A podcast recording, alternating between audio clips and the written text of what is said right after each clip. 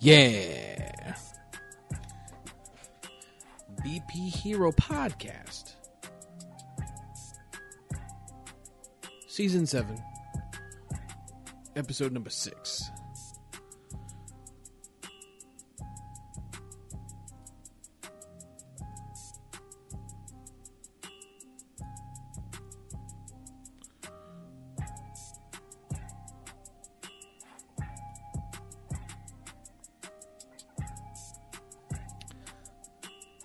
Do me a favor if you're just checking in here, or even if you're catching up later.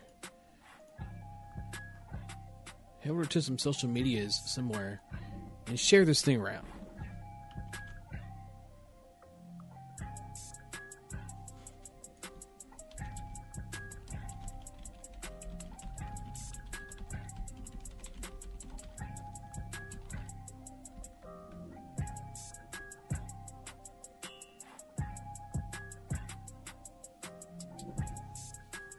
Did my part.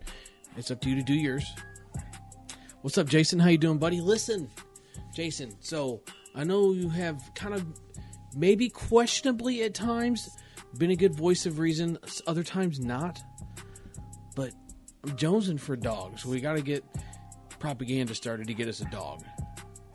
Went from Jeep to a dog, and then like we just kind of like muted you for a little bit, but now we're back on the dog thing again. So I'll make sure the wife sees this.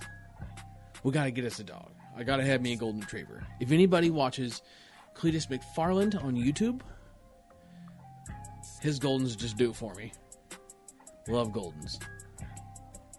So we got to get that got to get that propaganda started.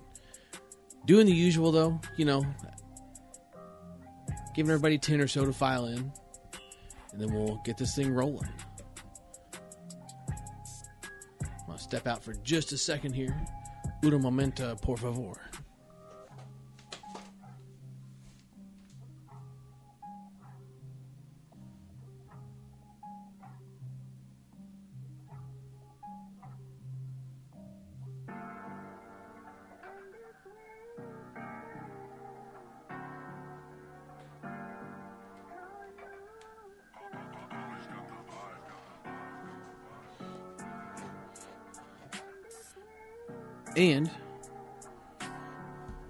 Quick.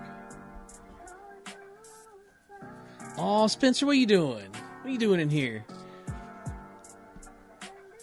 Hey, so listen, you be careful out there tomorrow. Everybody tell Spencer to be careful. He's a UPS driver. He's driving a big brown truck, and that weather's supposed to get funky tomorrow. So we we got to make sure everybody's safe tomorrow. We got several UPS drivers in the chat here. So uh, we got to make sure that everybody's safe, taken care of, getting A to B just fine. Yeah, Jason, boxers are good too. Uh, I like boxers. Boxers are so goofy; they crack me up. Um, the house we used to live in, we had a boxer that lived across the street. She was the sweetest dog, other than shitting in my yard all the time. She was the sweetest dog. Goofy, always like you know ready to play and goof around. But something about a, a lab or a retriever just got like a soft spot for me. Matthew Clark says a chocolate lab. Oh yeah, chocolate lab's definitely an option as well. Um, I grew up with a chocolate lab, and then my wife also had a chocolate lab, and uh, we actually both had our. We we when we met, we both still had our chocolate labs. Mine was Coco, and hers was Pepper. And uh, it's, it's been a long time. I'm starting to age myself here a little bit. Uh, Jason, the Unicorn Cowboys have um, folded. So, the bowling alley here in town was owned by uh, a property group. They've got a pretty pretty large hand in the town itself, as far as uh, rental properties and and not necessarily like properties like houses, but like office spaces and office buildings and and things like that. And they actually bought the bowling alley, and it's got a couple other of buildings attached to it as well that have businesses in them and they've bought that property have have had it for a couple years now, I do believe. But the insides, the bowling alley owner still owned. If you're following me, basically he owned the inside, um, Orscheln owned the outside. And a long story short, dude ended up not paying his rent, and they basically just locked the doors and said, "You're done. No more bowling alleys here." So, you know, they're they're not even entertaining. Like if somebody wanted to come in and try and open, you know, open it back up. Like if if the owner of the equipment inside the bowling alley decided, "Hey, I'm going to sell this stuff to somebody else and they can run it," Orscheln's isn't even going to let that happen. So I don't know what they're going to do with um, a bowling alley full of lanes and, and pin machines and pins and house balls. No clue what they're going to do with that stuff, but apparently they're not going to open up another bowling alley. And if you're familiar with the Moberly area at all, guys, then you know there ain't shit to do in Moberly. Besides, they, they put in some axe throwing. And guys, listen, I don't mean to offend anybody here when I say this, but axe throwing just sounds brutal. Does not sound what I would consider to be a good time, but it's also something I've never done. So maybe, maybe it is, and I just don't know. But especially being in the area that I live in, that's not necessarily like the classiest place at times. Um, I'm thinking axe throwing is going to definitely end because they they serve uh, liquor and beer there. Uh, somebody's going to end up with an axe in the side of their head, and it's not going to be on accident. People go hard around here. no lie, that's that's exactly what happens. So, no bowling anytime soon. Rolling in though, hey, we're up to eight viewers. You guys did your job. We're sharing this around. The people are showing up. We love it. We've got a few different topics we're going to cover tonight. I posted on the uh, Facebook page some uh, some uh, topics and questions for the night, and had a pretty good turnout here. I got I got a lot of good topics here, and the main one is going to be is softball dying. We'll get to that in a little bit. Uh, I want to cover a couple of these other ones first, and then we'll kind of close out with the softballs dying. It's going to be our longest topic. Uh, I've got my opinions on if it is dying and why it is dying, so we'll kind of get into that here in a little bit. But for now, we're just to hang out, chat, you know, do the use. Let everybody get filed in here. Oh, Carly, what you doing, girl?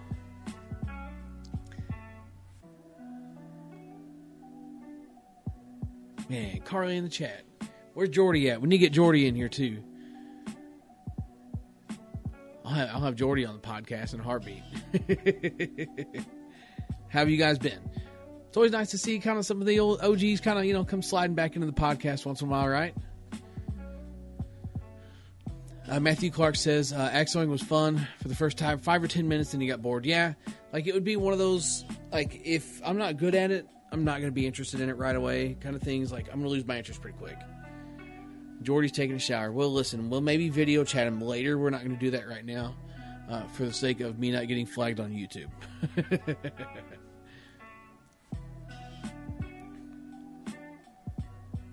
When's your first tournament, Carly? Uh, so, guys, obviously, uh, you, you, know, Carly is a, a, one of our young lady fans here. Um, she's playing the uh, women's conference circuit, right? Correct me if I'm wrong here, Carly. When is your first tournament?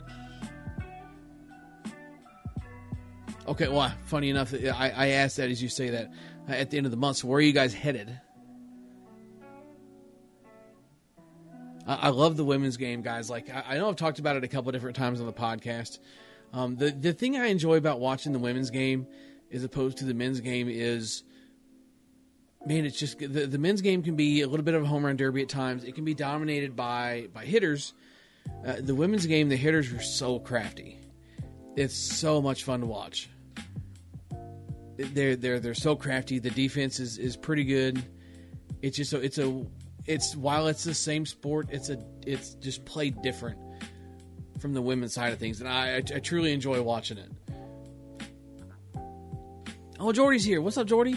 Uh, so y'all going to Oklahoma for the Battle of the Bats? Okay. I do believe Brian was telling me something about that, but I don't know if we'll be making it down for that. Not that I'm playing with Brian. I don't know why I said we. Um, I think we did put together a little bit of a schedule for uh, our little C team, and our first tournament is going to be at the end of March in Sullivan, actually. Unless we happen to come by something sooner. I don't know what'll come up. We'll see. Conference starts in April in Euless, Texas. We're playing Battle for Bats in Mustang, Oklahoma this month. Mustang, Oklahoma is really the name of the town. That's interesting. Was not expecting that one.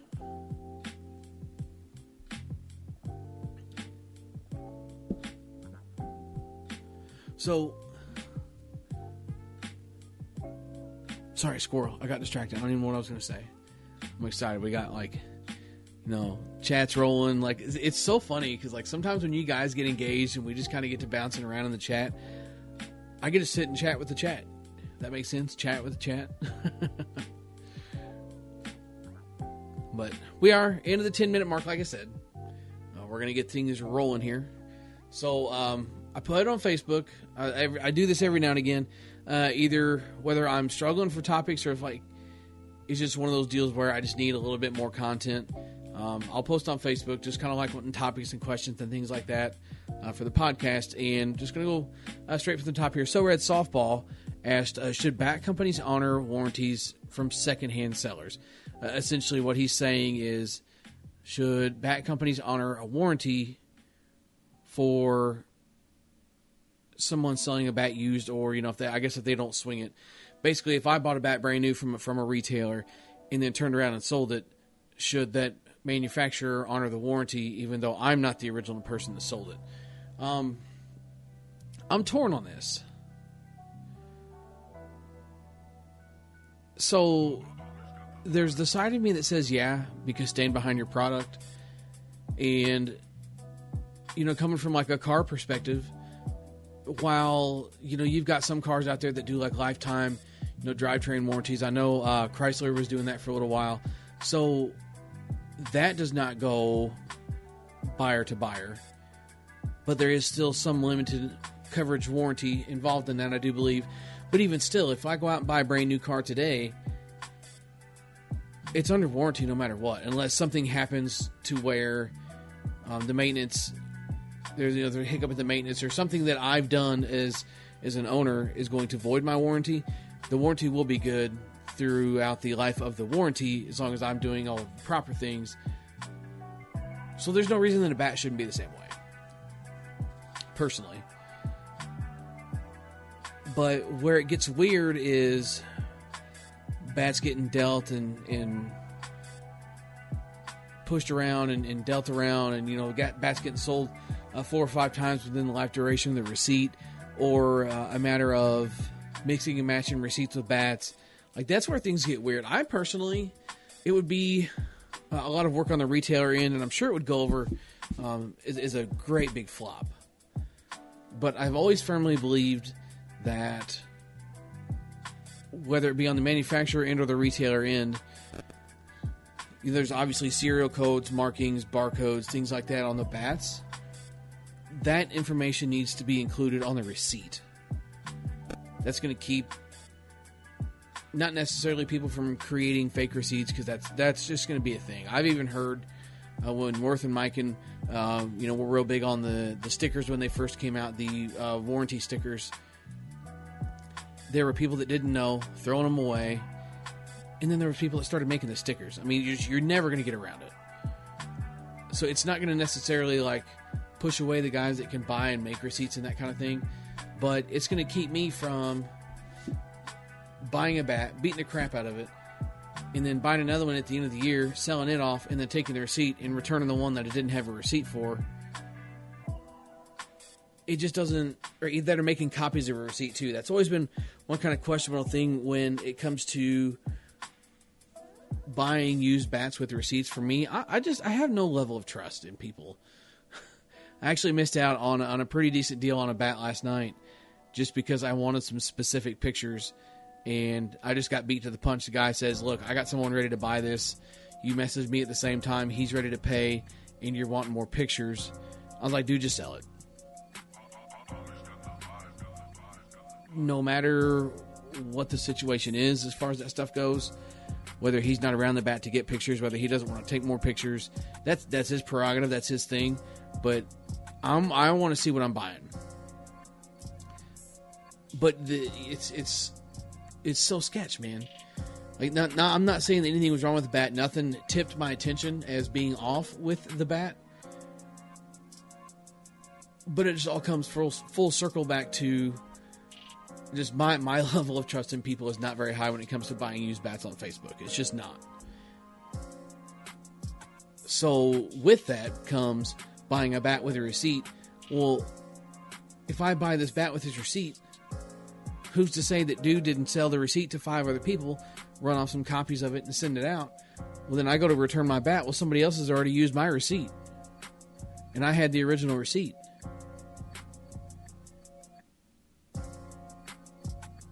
That can't happen if those barcodes or those serial numbers or whatever else is on the bat. That can't happen because there's only one bat with that serial number. There's got to be a way, a workaround, something to get that figured out. Because when manufacturers call to follow up on warranty receipts, if the retailer is saying, you know, putting this information on the receipt, the manufacturer can say, hey, is this serial code 123? And manufacturer can say, yeah, I've got it right here on the receipt. It, it's simple, so simple. Yeah, Jonathan. Jonathan Stevenson says 26 ounce bat for sale for 130 and the first comment will be one ounce and the second comment will be what's the price? Yeah. Oh, dude, don't even get me started. So I thought about the thought crossed my mind for a hot minute. So we've talked about it on the podcast several times. Softball fans, the forum back in the day. Uh, I was a moderator on there. And the main reason that I wanted to become a moderator on there was because the marketplace was an absolute disaster. There was a very simple set of rules put in place for buying and selling on there buying, selling, trading, that kind of thing, and nobody wanted to follow them. And it led to people getting scammed, people getting ran around, uh, people getting stuff that they weren't, you know, it wasn't in the condition they were expecting, on and on and on. So, I, I, I you know, reporting posts, and, and I, I said something to a couple different guys a few different times, like, hey, look, know, I'm willing to pitch in here and help out and, and do that kind of thing. And I think the night I actually got a thread made that was like about me. The the night they gave me access to go in and basically moderate. I mean, I cleaned house. I absolutely cleaned house. And it was so funny because there was a, a, a post in the open slow pitch forum. It was like, like what happened to the marketplace? It was like kind of somebody calling me out, like you know, because it's like it's new, it's a surprise. Like I'm the moderator now. But man, it's just this stuff drives me nuts. Simple set of rules, like a sheet of paper with the date on it for the date the date that you're posting your stuff, with your name on it. Next to the bat, only the bats in the picture you're selling. Don't sell on price checks. Have a price. Have a weight listed. It's simple stuff. It's so simple. Your your preferred methods of payment. I mean, you, if you do all of this stuff, then somebody can just look at it and scroll through it and say, "This is not for me. This is not for me. This is not for me. This is for me." Instead of me painstakingly messaging some people who communicate worse than my six-year-old, trying to pry information out of them, or, or you know, basically, oh, you know, make make me an offer on this bat and then you know, guy says, "Uh, well, you know, I, will offer uh, 120 on your 160 dollar bat," but the price said firm. Like, come on, we're better than this. The the thought crossed my mind the other day. Just start a Facebook like buy sell trade group. In in like no Wild West bullshit. There's a simple set of rules. If you don't follow them, you, you don't get to post it would just make me smile on the inside to know that thing, to know to know those things. You have like a checklist of things, copy it, paste it in there, fill it out, do whatever. I don't care. Just figure out a way to not make it look like it just it's absolutely wild. Some of the things I'm not even going to pull it up because there's names uh, on on all the posts, so I can't pull it up and, and throw people under the bus. But it's terrible. Just go on to something like Softball Addicts or for softball only, all others haul ass or whatever the hell it is it's bad. There's good stuff, but then there's bad stuff. And I almost think sometimes when I go to sell and stuff on there, the more de- like it's the more detailed you are, it just like runs people off. Nobody wants to read through the details. I've had people that have, uh, you know, hey, do you have more pictures of this or what weight is this? Like, dude, it's all right there. Like, I won't even answer. I'm a, I'm, I'm a dick sometimes. Like I won't even answer the messages if the information is in the post. And a lot of times they'll come back and say, "Oh, I see it now," and then I'm, I'm ready to talk to you. If you don't have time for the little details, I don't have time for your crap. Wheeling and dealing bats is not going to make or break me. So it doesn't bother me to not sell the stuff. If it's making or breaking you, you probably shouldn't be doing it. Just throwing that out there.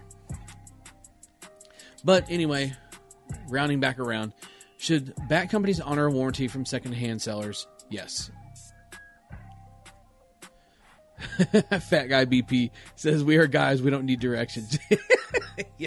I mean, you're right. Yeah, who needs those, right?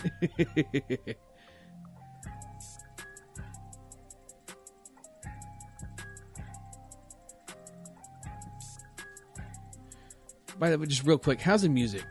It sounds kind of loud on my computer, but I think it's I think it's good. I haven't messed with it, so it should be good. I forgot to ask that earlier, so I'm reading through the chat here. Yeah, Jason, and that's exactly what I'm talking about. So you said you ended up buying a bat off eBay that ended up being shaved. Dude, stuff like that. You know, not disclosing it, whatever else. It, that's where things get weird because you know there's there's no like saying, hey, you sold me a shaved bat. Well, that person can just say, well, I didn't know it was shaved, or um, you know, how do you know that? I don't know that you didn't shave it after you got it, in in that kind of thing. So it's crazy. It's just crazy to me that things like that can happen, and that's why uh, the bat that I was looking at, I wanted pictures of the end cap, just for like my assurance that like, okay, this thing is stock. Like he never said otherwise, but sometimes I feel it's offensive to ask the question. Like, should I have to ask the question? If your bat altered before I buy it, should I have to? I mean, if I feel like you should be volunteering that information, one, to be an honest seller, and two, I mean, let's be honest, like 100% honest, it's going to sell for more money if it's altered. Because people will go to extreme lengths to cheat, including spending all kinds of insane money. Thank you for the update on the music, guys. I appreciate it. and Jonathan Stevenson, yes, unpopular opinion. For most, I agree with you. Swing count is the absolute dumbest thing to ask. No one really knows the swing count. And everybody's swings are different. I hate gently used, um, used but in good shape, lightly used, or um, swung by my wife. Bullshit, dude. I had this. There was this one one time. This guy says, "Oh, this bat was swung by my wife," and then his profile picture was him swinging the bat, same grip and everything. Somebody called him out on it, and he ended up deleting his post. But I thought that was really funny. Like, and the other thing with that too, that's why I really like having a compression tester, especially when it comes to kind of dealing with used bats at times. I can throw it on the tester and just tell myself like, all right, this is where it's at. It needs more break in or um, that kind of thing. It just, at least for my peace of mind, I can know. And if it's something that I know will pass compression by like flying colors, then I'll even mention that in my post. Passes compression. If it's testing like 270, I know for a fact that it's not going to fail on any tester unless it is just absolutely busted.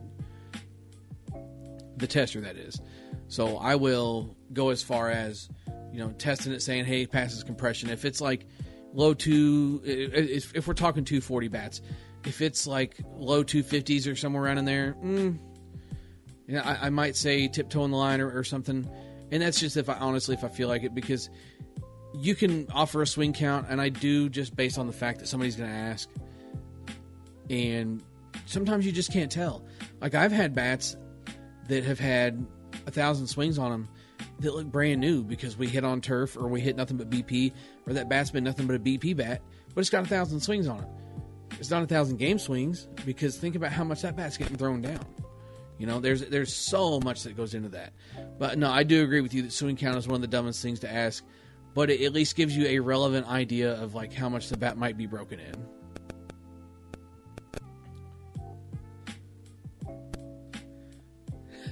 yeah, and Adam says, "Yeah, I love when it says it has 50 swings. When you get it, it looks like it was used to murder a statue." Yeah, and that's and that's the thing line about swing counts too same same situation. Like if I put a thousand swings on a bat on you know, hitting on turf, and you know all BP swings, I go home and magic eraser it off like some of these losers do. After every time, like they even breathe on the bat, they got to go home and magic eraser it off and and all this stuff. Like, and then I could I could pass it off as a fifty swing bat just to get more money out of it. You know, that's frustrating, and that is why I have trust issues. I have trust issues anyway that go way deeper than what we're going to talk about in this podcast, but that is why I don't trust swing counts. The bat I was looking at, dude said it had 200 swings on it. Listen, I don't care how many swings you said it has on it. It doesn't look like it's about to break in the pictures. I'll get it here and decide if it needs more swings or not when I put it on my tester. Granted, not everybody has a tester to have that tool to see, but it is what it is. What's up, Gio? How you doing, buddy?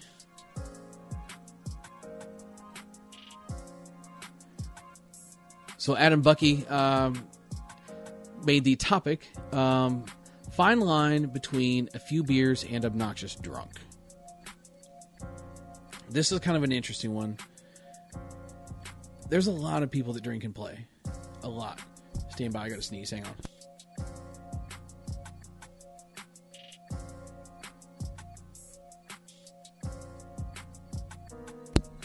I think it's done. Okay. So, anyway, so uh, the fine line between a few beers and obnoxious drunk. There's a lot of people that drink and play. A lot. A lot of my friends do. And I don't hold it against them. Everybody's an adult. They can make their own decisions. Trust me. I I don't I, I wasn't real big on drinking and playing. I might have like a beer or two, honestly. It was more of a social thing than it was anything else. But I do know some people that like need beer in them in order to like function or play at a certain certain certain way because it kind of knocks the edge off um, I used to think that having a beer or two towards the end of the day would kind of knock the edge off for me, but uh, who knows what it was. I don't think it did anything for me. Um, I have been sober for coming up on two years. Not a drop, not a sip, not nothing. And I don't miss it. I couldn't play like there's people that get out and you know, oh, you know, we got drunk at league last night. Like I couldn't play drunk. I could not. And at the same time, there's some people who just drink to enjoy, and others that honestly just like to party. Uh, I'm in the category of people that just like to party. And dude, it, it I would just get wild. The the last time I drank, there's plenty of stories to go around. For anybody local or anybody was there, they'll tell you I, I could have ran for mayor of Salisbury that day. But we're, we're tiptoeing the fine line of a few beers and obnoxious drunk. Obviously, I was obnoxious drunk, and you just can't have that. Granted, the team I was on, everybody was was was was pretty warm and fuzzy that day. Probably, honestly, mostly my doing. Not gonna lie, but in terms of like, because it was just a snowball tournament, kind of a fundraiser thing. But in terms of tournament stuff and tournament stuff, you kind of need to keep yourself together. Personally, you got to think about it not so much as like, this is my day to unwind, this is my day, I'm to drink, I'm to do this. You also have to think about the rest of your team. Like, just because you're a grown ass man and you can make your own decisions, that's cool. There's nothing saying you can't, but think about the rest of the guys that are there. If you get drunk enough that you can't function or you can't play to the level that you need to be at, at, at a tournament, getting late in the day. Obviously, it's going to be late in the day if you've been there long enough to be drinking and, and, and getting a good buzz going. What may be okay to you may not be to others. You got to think about that. You kind of got to feel the crowd out or, or know what you're there for, showing up for the day.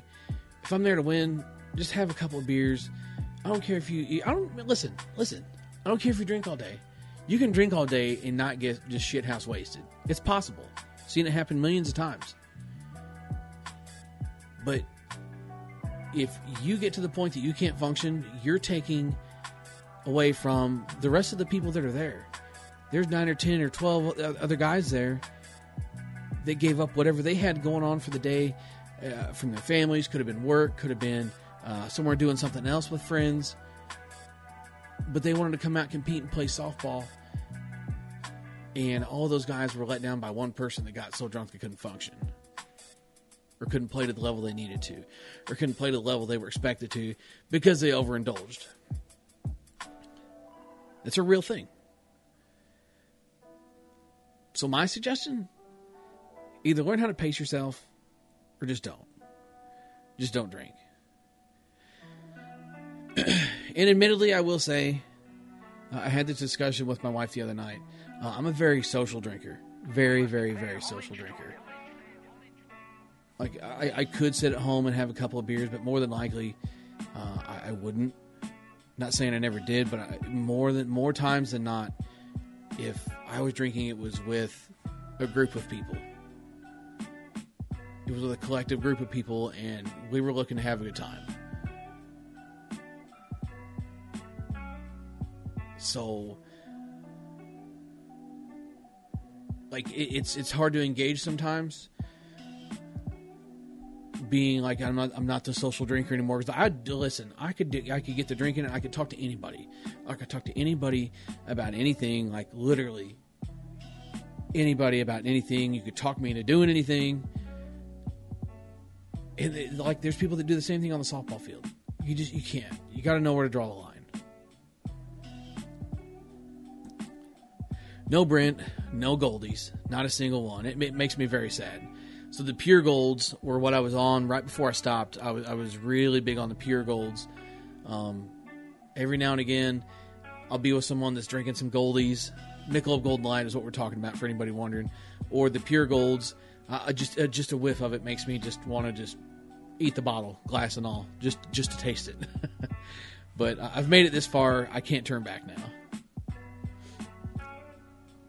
And currently, yeah, that's the other thing. Um, drinking and playing while you're pitching.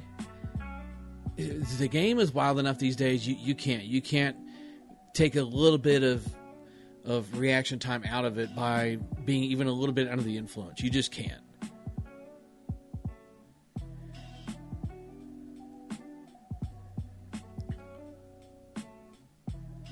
Uh, yeah, Geo, I'm kind of with you. Uh, Geo says league ball, drink a few sodas, man sodas, tournaments, no, not till the end. Yeah, and it's when you say the end, you mean like after everything's over, not like the end of the day. We're in the championship, start hammering, or you know, like it's it's been a long day. Let's start drinking when the day is over. I mean, how many times have you played softball late into the day and then stood around the ballpark for two or three hours after the tournament was over talking? Use that time to drink. You know?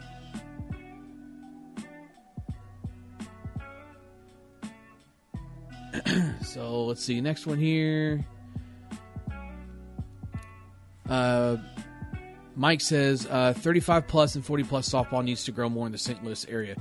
Why isn't it being promoted more? So we're going to kind of lump this together with uh, kind of our main topic here of is softball dying? But just real quick, I, I do want to touch on this and get to one more. Um, it does need to grow more, not just in the St. Louis area. 35 plus, 40 plus. There, there's no reason those programs couldn't excel and couldn't succeed. Why are they're not being pushed, why they're not being promoted, I don't have a good answer to that. I'm not too well versed in the 35 over, 35 and over, and the 40 and over uh, leagues and tournaments and things like that. I'm approaching it. Might try and play some of that when I get to that point. But why not promote it more? And it, it's going to kind of lump into uh, our main topic for the podcast, which is is slow pitch truly dying? And it, it's too many people promoting too many things.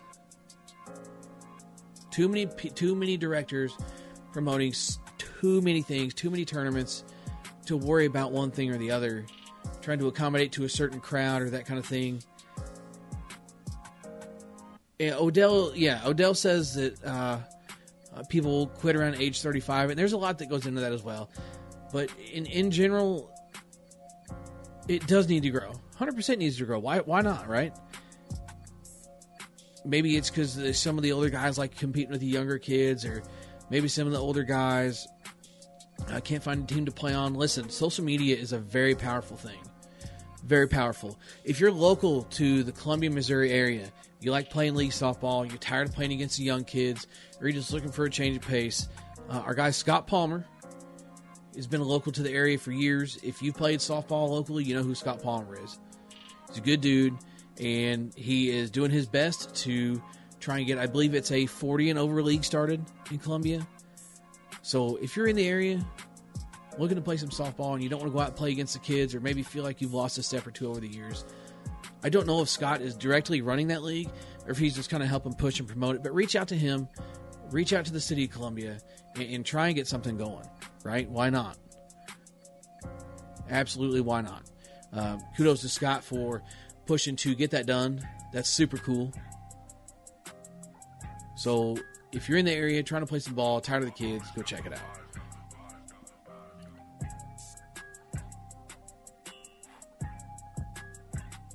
Let's see. My worst time I ever had at a tournament. Eric's son asked that question. So the worst time I ever had at a tournament was in Taos, Missouri.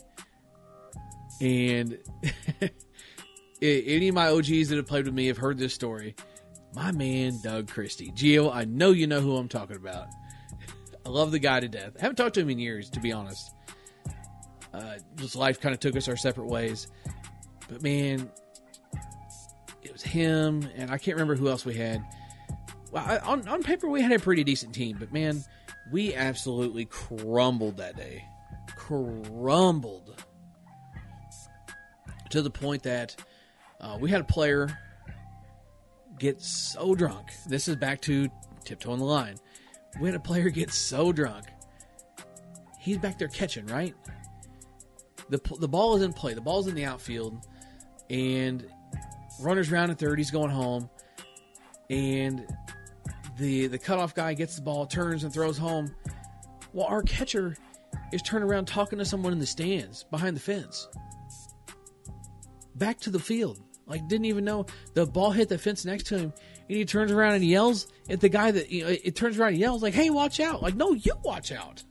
We're playing softball, bro. I, I get wanting to let your hair down and some of the podunk stuff, but holy smokes, that day was a doozy an absolute doozy. It'd probably have to be that one or the very first year I ever played Home Runs for Heroes. We were the team called Goose Eggs. We went 0 3 and lost by a lot of runs in every game. No, Geo, you are correct. I do not believe Doug plays anymore. So Doug actually had a couple of bats that I wanted, and he po- posted his uh, loose terms retirement sale. And I actually bought the the last, honestly, the, the last bit of his stuff. I've still got some of it in the garage, actually.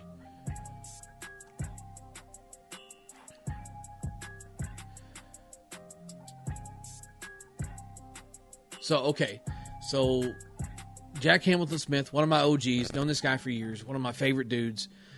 He commented on our post here, and the the main thing I want to touch on is he posted it because he posted a few different uh, topics here.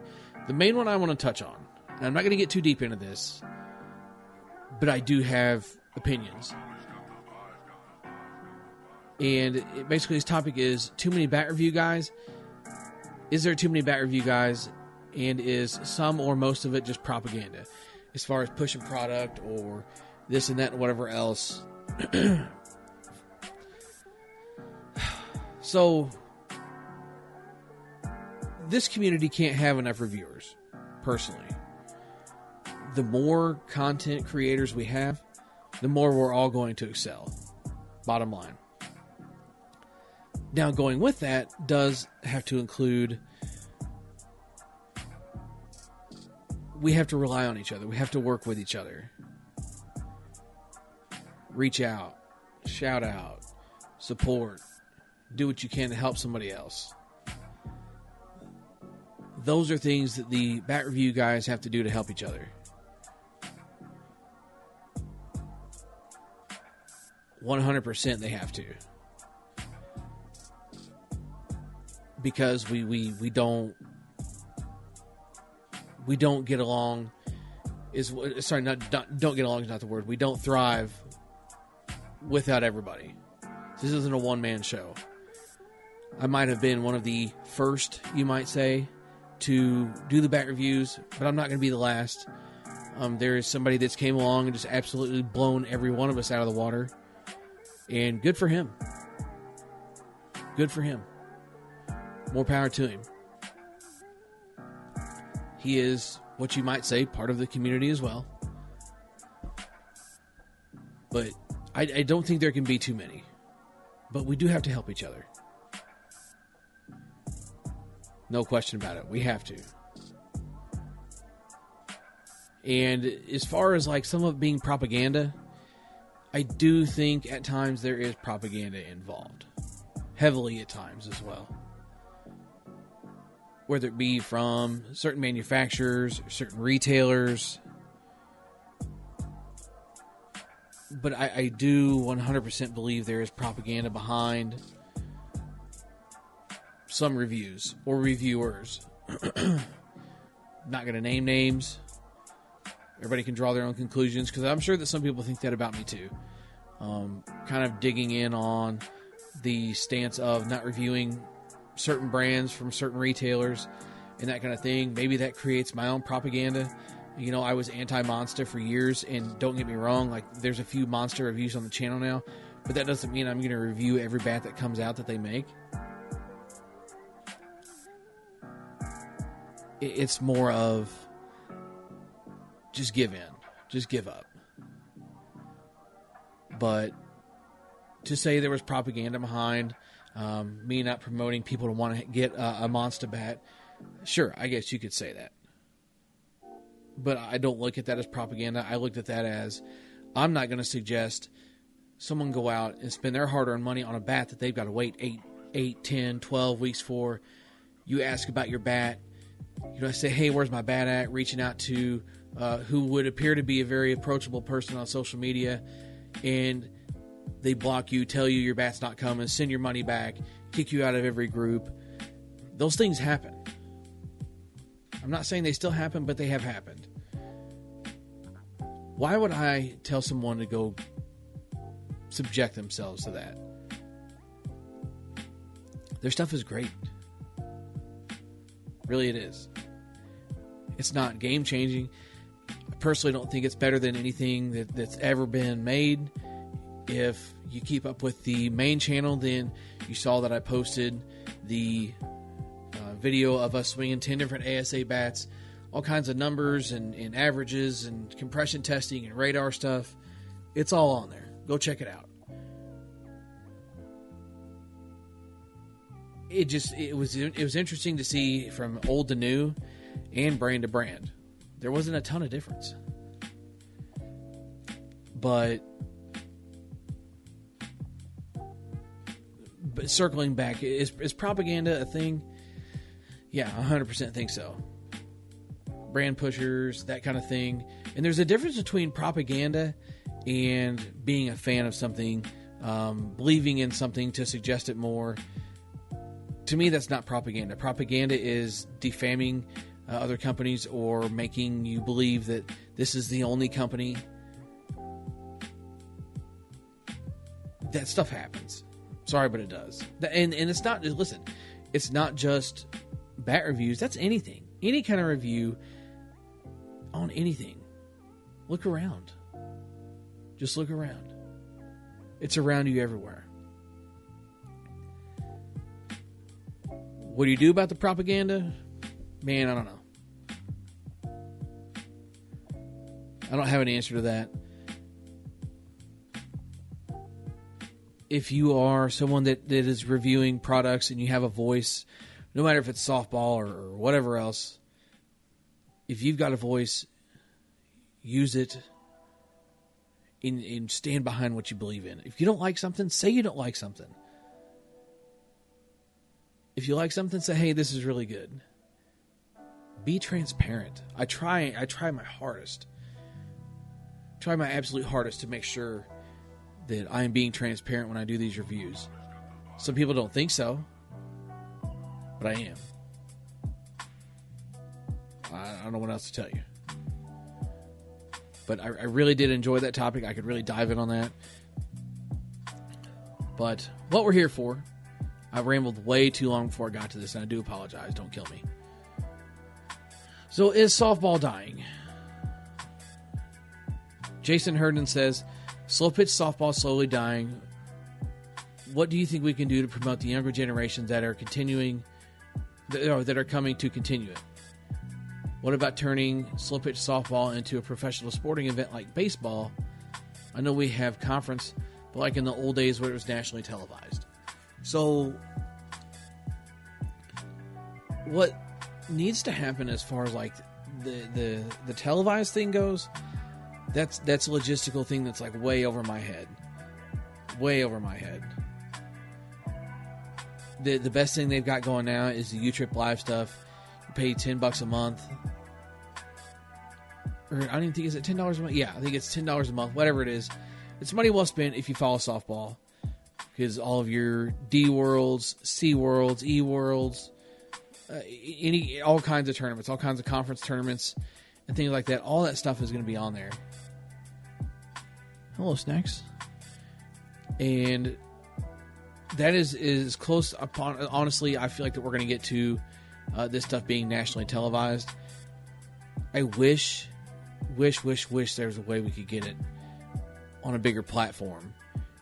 And I'd, I'd love to. This is just me pipe dreaming now, but I would absolutely love to be one of the guys calling the games. It's my absolute favorite. They had a tournament last year.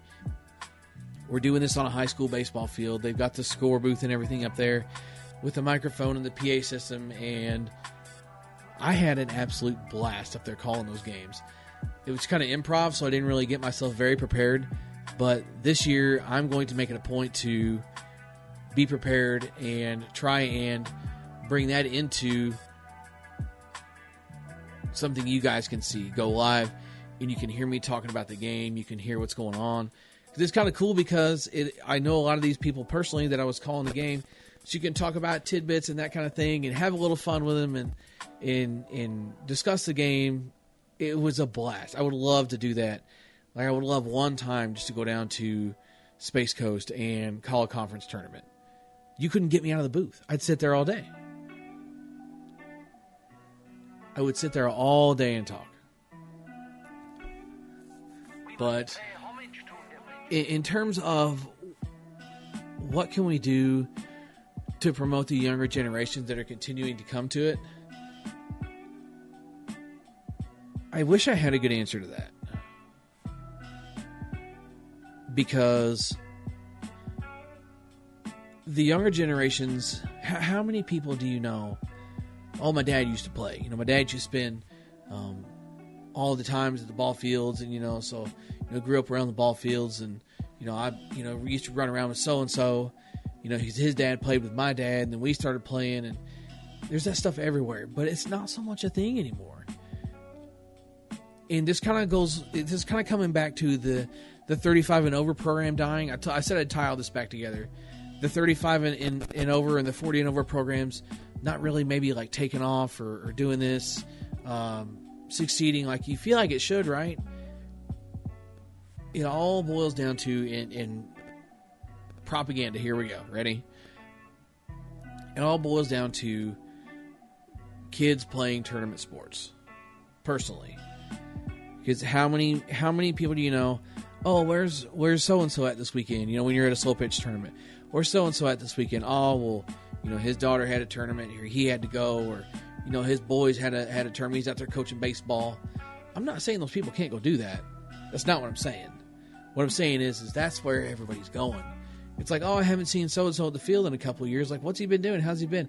Oh, well, he's coaching his girls' softball team and, and doing that thing. Like, oh, go for it go for it. Go coach your kids' teams. But that's where all these people are going. Youth tournaments, youth traveling baseball and softball tournaments is just growing like nothing I've ever seen in my life. There is an insane amount of kids that are playing tournament sports and and this and that. And, and more power to them. Brian Fisk, I know you're going to watch this later and you're going to comment on this, so we can discuss a little bit. But I, I do think you got to draw the line somewhere. In this, I'm, I'm small soapbox. I'm going to get back on topic. You got to draw the line somewhere. You can't have these kids playing baseball or softball uh, 365 days a year. Let them go do something else. Let them play football. Let them play soccer. Let them play basketball. let their bodies develop into being a full athlete and not just a robot. I promise you, the, the kids that are the best athletes, the ones that played any sport that they could they could get on, get a, get on a field, soccer, football, basketball, track, dude, anything, anything. It's going to make a good athlete better. It's going to make a, a decent athlete better. It's going to make somebody that might not be so athletic. Next thing you know, they're playing all these different sports, and they can apply what they've learned, what they've developed into, into the other sports. If I'm playing basketball and I'm teaching these kids how to jump higher, guess what? Now they're going to run faster. What are you going to do when you run faster? You're running down stuff on that in the outfield. You're outrunning people on the football field. You're running the bases. You're stealing bases. And then when it comes to football, agility. Agility is huge in football. Sometimes it's not about how fast you are, it's about how agile you are. Well, guess what? Agility is going to pour into basketball, it's going to pour into baseball, it's going to pour into soccer. Soccer is a good one, man. Get these kids out here playing all kinds of different sports. Anyway, back on topic. so there's so many parents that want to coach their kids or their kids have, have picked up this tournament lifestyle and, and more power to those guys, but that's where a majority of the program is going. I think one of two things is going on. I think that you got dads and parents and everything else uh, giving up on their sports to go let their kids um, not even uh, maybe chase their dreams. Some of these kids, I think they do it just to get out of the house, and more power to them. At least they're out of the house, right? But they're they're going to do this stuff and let their kids play all these traveling sports and go do this and go do that and softball 10 nights a week and you know little timmy's got pitching lessons every you know tuesday and thursday and sunday and and so you don't have time to do anything else and then the other side of that spectrum is this younger group i've seen this happen more than once this younger group of kids have done nothing but play baseball or basketball or whatever sport since they were eight years old. Like literally, there. I kid you not. I've seen coach pitch tournaments. I've seen t-ball tournaments. Like, what? What? I, I personally, I feel like we're getting a little overkill with some of that. A coach pitch tournament. Man, I, I guess teach him to compete, but man, sorry, I, I'm I'm going two different directions here. But it starts then. I mean, how many people do you know that are 30 years old with a, with a you know seven or eight year old kid? Well, now you got them out here playing these sports and doing this and doing that. So you're pulling people off the fields to go coach other sports.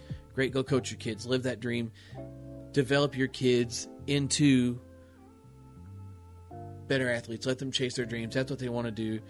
But then when those kids get done you know they're 18 they're 20 years old they've uh, managed to make the collegiate level of, of, of, sports even then when they're done they're burned out they're tired of it because they've done nothing but play baseball or soccer or football or not even football sorry uh, baseball or soccer or uh, basketball longer like like their entire life from age seven until they're in their mid 20s. They've done nothing but that year round. And when they get to go, go, you know, it's like, okay, I'm done with baseball. Like, I'm ready to be done. I'm ready to move on with life. I think that is a big reason why the younger generations aren't coming out. They're burned out. And obviously, that's not saying they all are, because you've still got uh, all kinds of young baseball kids pouring into the sport uh, that maybe were super passionate about the game, didn't get a chance to go collegiately for you know whatever reason. Maybe it's skill, maybe it's um, you know financial, maybe it's they didn't have the grades. Who cares what it is? You still have those kids coming in, but there's so many kids that just won't. There's I'm I'm tired of spending my days at a ball field. I'm ready to go do this. I'm ready to go do that. That is why if the sport is truly dying that's a big one. And the other one, you know, Chris mentioned this in the same comment in the comment to this question, and he hit the nail on the head personally. So I don't. This I'm quoting Chris here. I don't completely agree that it's dying. It used to be that in a 100 mile radius there was one tournament that would get 20 to 25 teams. Now, sometimes in that same area we have four to five tournaments with six to 10 teams. It feels like the sport is dying because the tournaments are smaller, but there are so many competing events. I agree. Look at the uh, U Trip schedule for for Missouri, and I, I, I do believe there's there's weekends where you got a tournament in Columbia, a tournament in Rolla, and then a tournament in St. Louis. You you can't expect teams to show up to every one of them these directors, and I understand there's money to be made and, and this and that and whatever else, but why can't these directors get together, collaborate, and say, hey, let's do this in one spot? Let everybody reap the benefits. Instead of trying to compete, spamming Facebook pages and Facebook groups and, and anywhere you can get a flyer posted, you're spamming these flyers, trying to make sure that everybody shows up to your tournament because there's one 60 miles down the road that you don't want anybody to show up to. You want everybody at your tournament. Why not pick up the phone at the beginning of the season and say, hey, you want to run some tournaments together? What's so wrong with that? Nothing. Nothing is wrong with that. That's a problem. I understand that you can have um, differing sanctions. I, I'm, I'm, I'm here for for sanctions, like you know, we, we do have weekends where there's uh, U Trip and ASA in the same weekend. That I mean, whatever. U Trip and ASA, like you got competing sanctions. That's a whole different realm than three U Trip tournaments within a, hundred mile radius. You put a pin down, you go 100 miles either way, and you've got at least three sanctioned U Trip tournaments. Why? Why are we competing with each other? Look at me, look at me, look at me. No, look at me. No, look at me. No, look at me. Carly's right. They're greedy. They want all the money just for themselves. And then reward the winners with $5 rings. You could give somebody more than a $5 ring if you guys would just put your heads together and cooperate and coexist with each other. And instead of having three tournaments all spread out with eight or 10 teams apiece, guess what? You've got a ballpark cram freaking packed full of people if you can just get people to work together. Crazy concept, right? But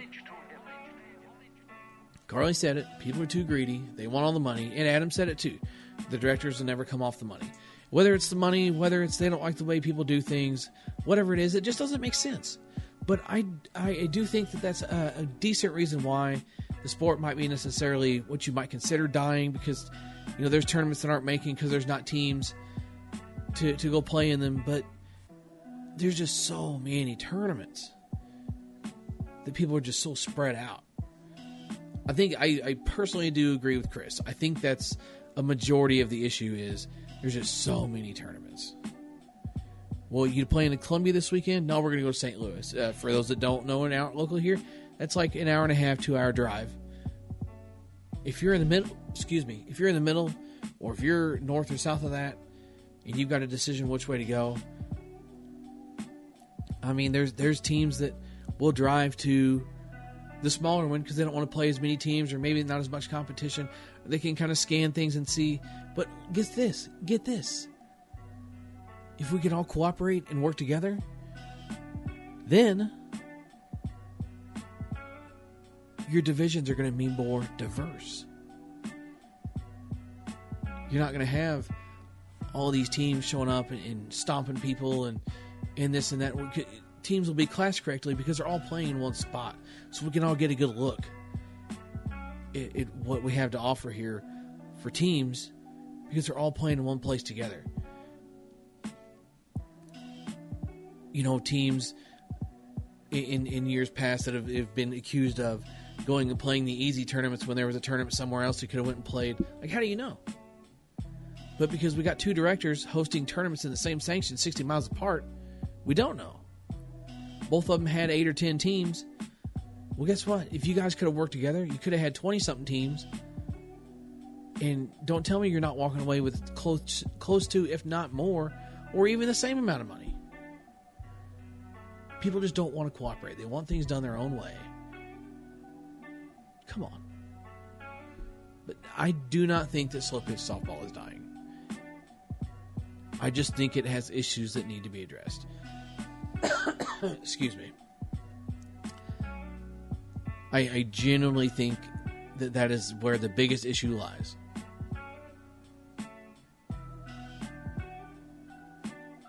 In state tournaments and things like that, do it in a, in a central location. Do it in a, in a location where everybody can get to it. This isn't a dig at any any directors. I'm not going at anybody personally. And all I'm saying is the best place to have a state tournament would be where everybody can get together. It's a, it's a it's a it's a central area. If you're having a state tournament on one side of the state, literally on one like state line of one state, and you've got teams coming, if if you've got on the other side of the state line, you've got double the teams over there, or even just as many teams. Why not put it in the middle and have everybody meet up and play? Why? Why not? Right? It's crazy. I don't think softball's dying. I think it just has issues that need to be addressed. That being said, BP Heroes done. The soapbox is over. We've hit the hour mark. You know what that means. I'm freaking out of here. See you, mother truckers, next time. Swing hard in case you hit it. See you next Wednesday, 10 p.m. Central. Sorry, 9 8. Not, oh my God. Cut. See you next Wednesday, 9 p.m. Central. Swing hard in case you hit it. Beep your heel. Catch you next time.